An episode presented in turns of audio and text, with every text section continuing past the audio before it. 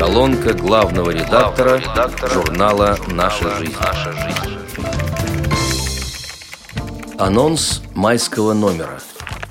В рубрике «70 лет Великой Победы», которая по понятным причинам является самой главной в майском номере журнала, опубликованы воспоминания ветеранов о жизни в годы Великой Отечественной войны – которые с их слов записала заведующая тифлоиздательским сектором Кировской областной специальной библиотеки для слепых Лидия Семеновых.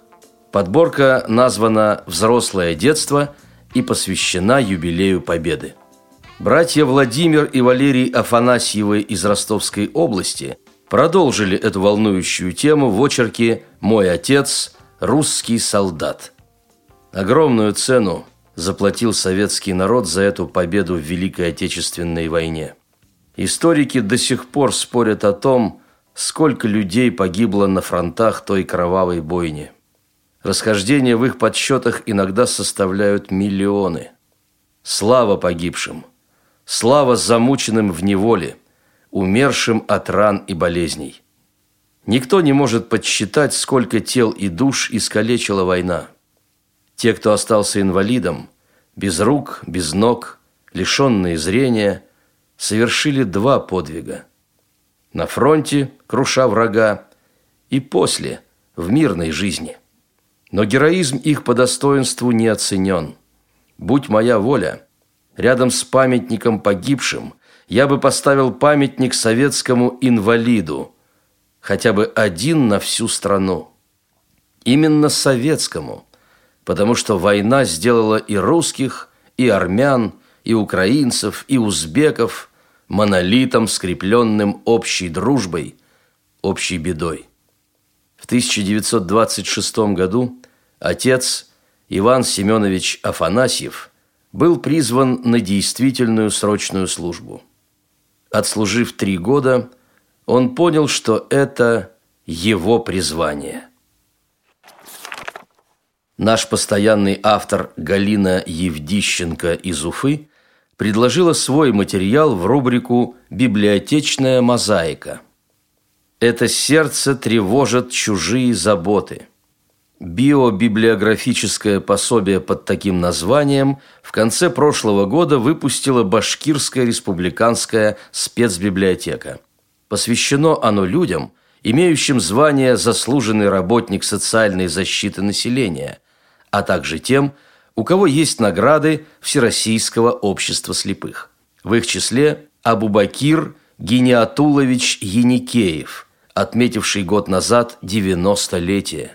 Чтобы поздравить участника Великой Отечественной войны, старейшего читателя, мы отправились к нему домой.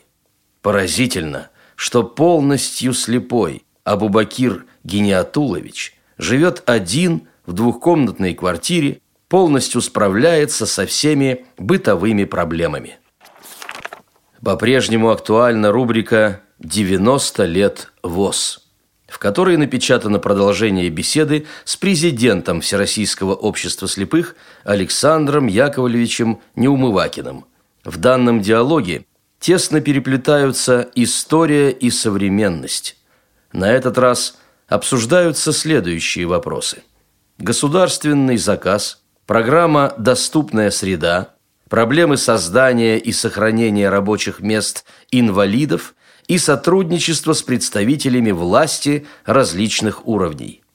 Также поговорили о первоочередных задачах региональных и местных организаций, о Крыме и перспективах санаторно-курортного обслуживания, о выдающихся незрячих нашей страны и международной деятельности ВОЗ.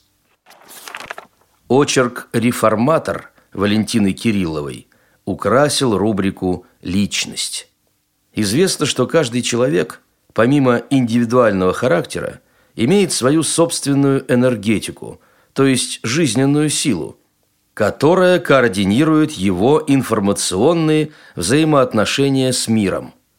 Она существует на клеточном уровне и поступает к нам из Вселенной по особым каналам связи – но когда и почему?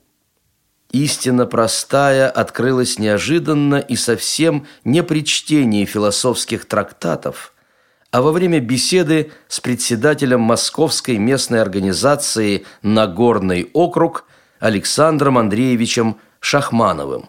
Я знакома с ним давно, даже пару раз брала у него интервью. Меня всегда удивлял его реформаторский дух – стремление выстроить работу по максимуму рационально и продуктивно, чтобы все действовало как часы. У него созидательная, я бы сказала, системообразующая энергетика, которая приводит в идеальный порядок пространство вокруг себя. Постойте рядом с Шахмановым, и вы сразу почувствуете, насколько он собран и отрегулирован. Поэзия представлено творчеством Александра Афанасьева из Ряжска. Возвратились на родину птицы, принесли и в Россию весну. Та веснушками вспыхнет на лицах и нарушит в полях тишину. Скоро громы и молнии снова нам напомнят победный салют. Ветерана взволнуют седого, уцелевшие вдовы всплакнут – Сколько наша страна потеряла молодых и здоровых мужей. Помнят их полустанки, вокзалы, в каждом доме погибших музей. Мы храним треугольники писем, вести с места жестоких боев, карандашные строчки, как бисер, в них любовь и надежды отцов. На стене пожелтевшие фото – Смотрит, как с поднебесной горы Молодой и веселый ком роты, Лейтенант довоенной поры. Страшной вестью была похоронка, Слезы кончились и не текли, Не винили ни в чем почтальонку, Но и видеть ее не могли. Та от взгляда людского таилась И старалась украдкой под дверь Сунуть эту чуму через силу От бесчисленных в жизни потерь. Свое горе хранила в конверте Уже третью молчала весну И носила известия о смерти Каждый день, проклиная войну. Помню слезы, пролитые вдовами, лица их, позабывшие смех, как село заметало сугробами, пряча горе, постигшее всех. Помню то об отце извещение, в списках нет, после боя пропал. Он всегда был со мной, без забвения. Я его полстолетия ждал. С уважением, главный редактор журнала «Наша жизнь» Владимир Бухтияров.